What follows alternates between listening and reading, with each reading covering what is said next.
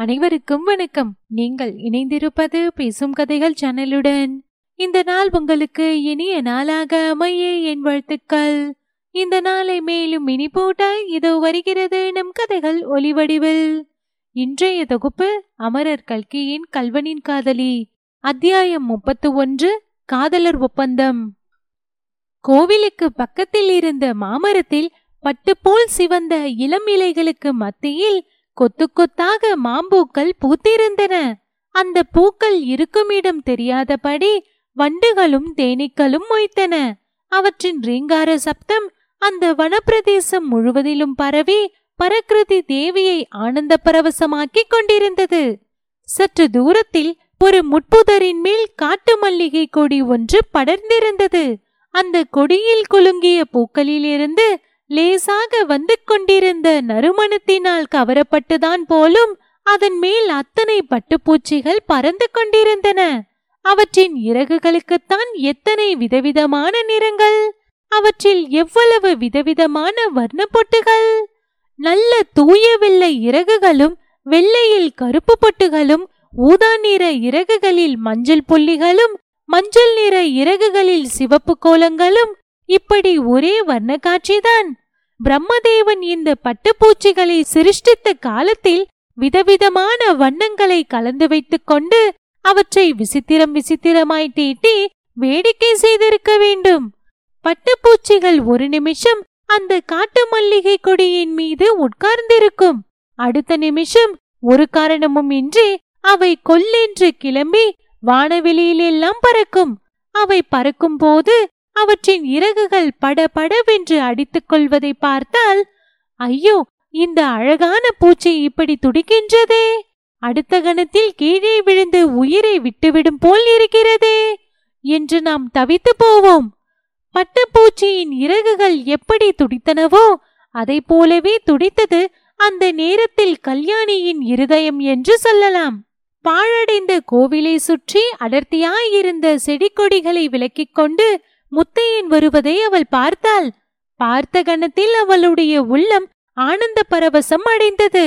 ஆனால் அடுத்த கணம் முன்போல் அவன் மறுபடியும் தன்னை பார்த்துவிட்டு ஓடிப்போகாமல் இருக்க வேண்டுமே என்று எண்ணிய போது அவளுடைய இருதயம் மேற்சொன்னவாறு துடிதுடித்தது. அன்றிரவு முகமூடி தரித்த கல்வனாய் வந்த முத்தையன் அப்படி ஒரே நிமிஷத்தில் மாயமாய் மறைந்து போன பிறகு கல்யாணி அடைந்த ஏமாற்றத்துக்கும் ஏக்கத்திற்கும் அளவே கிடையாது. அவ்வாறு நேர்ந்து விட்டதற்கு காரணம் தன்னுடைய புத்தீனம்தான் என்று அவள் கருதினாள்.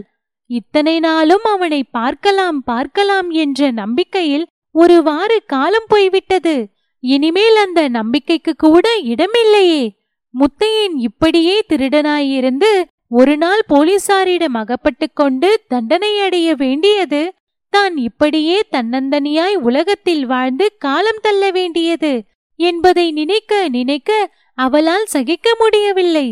இதற்கு முன்னெல்லாம் அவள் சாதாரணமாய் கண்ணீர் விட்டு அழுவது கிடையாது. பஞ்சநதம் பிள்ளையை கல்யாணம் செய்து கொண்ட போது அவள் தன்னுடைய நெஞ்சை இரும்பாக செய்து கொண்டாள் என்று பார்த்தோமல்லவா? ஆனால் அன்றிரவு சம்பவத்திற்கு பிறகு அவளுக்கு தன்னை அறியாமல் அழுகை அழுகையாய் வந்தது. கல்யாணியின் அத்தை இதையெல்லாம் பார்த்துவிட்டு பயந்து போனாள். அன்று ராத்திரியே அவள் கூச்சல் போட்டு தடபுடல் பண்ணி திருடனை பிடிக்க ஏற்பாடு செய்ய வேண்டும் என்று சொன்னாள். கல்யாணி அதெல்லாம் கூடவே கூடாது என்று பிடிவாதமாய் சொல்லிவிட்டாள். அதற்கு பிறகு கல்யாணி தானே அழுது கொண்டும் கண்ணீர் விட்டு கொண்டும் இரவெல்லாம் தூங்காமல் புரண்டு கொண்டிருப்பதை பார்த்து அவள் அத்தை அடி பெண்ணே உனக்கு என்னமோ தெரியவில்லை. அன்று ராத்திரி திருடன் வந்ததிலிருந்து பயந்து போயிருக்கிறாய். மாரியம்மனுக்கு மாவிளக்கு ஏற்ற வேண்டும். கொஞ்ச நாளைக்கு பூங்குளத்துக்கு போய் எல்லோருடனும் கலகலப்பாய் இருந்துவிட்டு வருவோம். வா அப்போதுதான் உனக்கு பயம் தெளிந்து சித்தம் சரியாகும் என்று சொன்னாள். பூங்குளத்துக்கு போகலாம் என்றதும் அத்தை ஆச்சரியப்படும்படியாக கல்யாணி உடனே சம்மதித்தாள். அவளுக்கு என்னவெல்லாமோ பழைய ஞாபகங்கள் வந்தன. கொள்ளிடக்கரை காடும் பாழடைந்த கோவிலும் அவளை கவர்ந்து இழுத்தன. ஆகவே தகப்பனாருக்கு கடிதம் போட்டு வரவழைத்து எல்லோருமாக பூங்குளம் போய் சேர்ந்தார்கள். கல்யாணி இரண்டொரு நாள் வீட்டுக்குள்ளேயே இருந்தாள். பிறகு இடுப்பிலே குடத்தை எடுத்து வைத்துக் கொண்டு ஆற்றுக்கு குளிக்கப் போகிறேன் என்று கிளம்பினாள். அவள் சிறு பெண்ணாய் இருந்த காலத்திலேயே அவளை யாரும் எதுவும் சொல்ல முடியாதென்றால் இப்போது பெரிய பணக்காரி சர்வ சுதந்திர எஜமானியாய் ஆகிவிட்டவளே யார் என்ன சொல்ல முடியும்? முத்தையனை இப்போது பார்த்ததும் கல்யாணி எழுந்து நின்றாள். இருவரும் ஒருவரையொருவர் பார்த்த வண்ணம் சற்று நேரம் பிரதிமைகளைப் போல் நின்றார்கள்.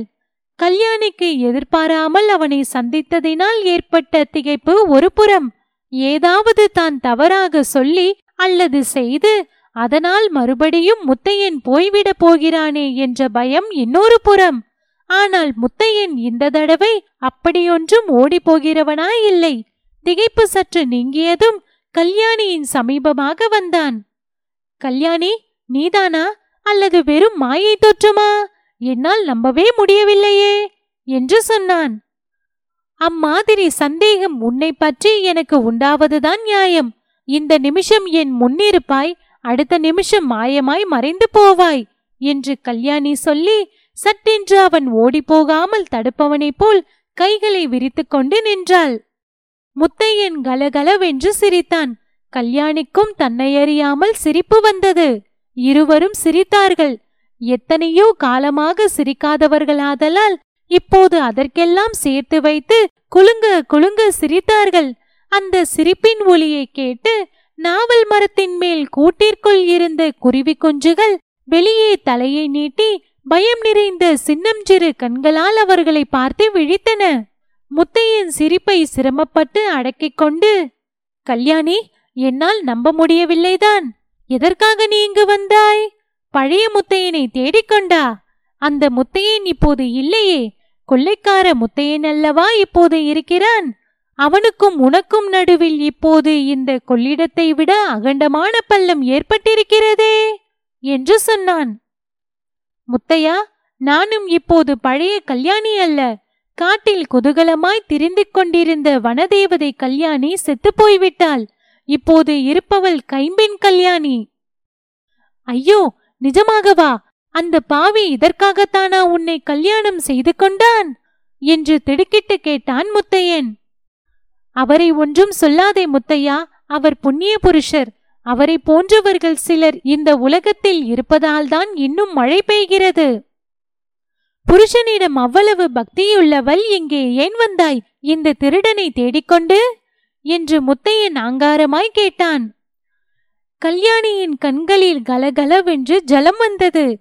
முத்தையன் மனம் உருகியது. கல்யாணி நான் சுத்த முரடன். முரட்டு முத்தையா என்ற பெயர் எனக்கு தகும். உன்னை காணாத போது ஒவ்வொரு நிமிஷமும் உன்னை பற்றியே நினைத்துக் கொண்டிருந்தேன். இந்த ஜென்மத்தில் காண்போமா என்று துடி துடித்துக் கொண்டிருந்தேன். ஆனால் உன்னை பார்த்த பிறகு முரட்டுத்தனமாய் பேசி உன் கண்களில் ஜலம் வர செய்கிறேன்.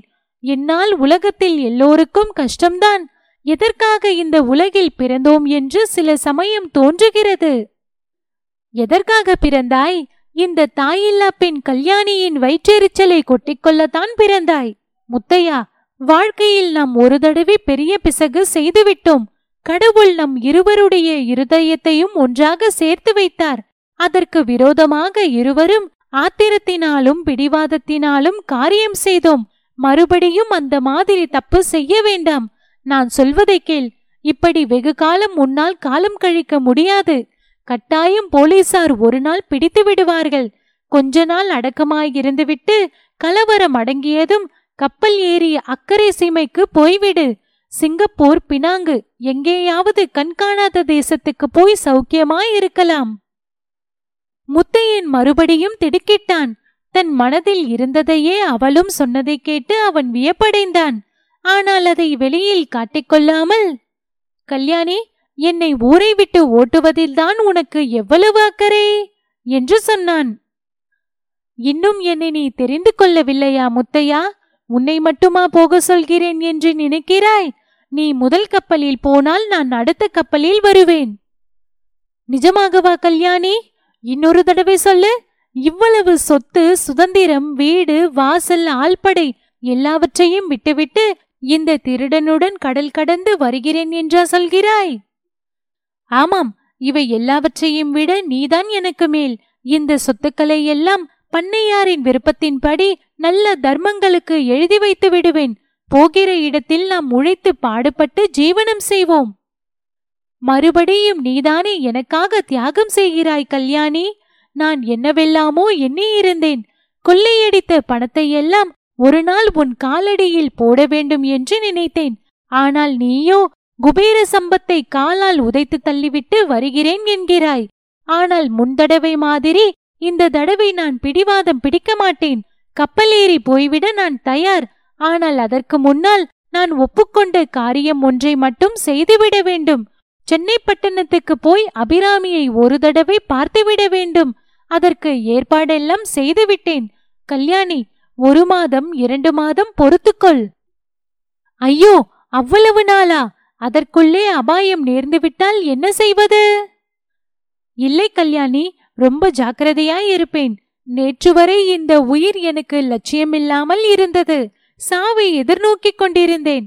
ஆனால் இன்று உன்னை பார்த்த பிற்பாடு இத்தனைக்கு பிறகும் உன்னுடைய அன்பு மாறவில்லை என்று தெரிந்த பிறகு இந்த உயிர் மேல் எனக்கு ஆசை பிறந்து விட்டது வெகு ஜாக்கிரதையாயிருப்பேன் என்றான் முத்தையன்.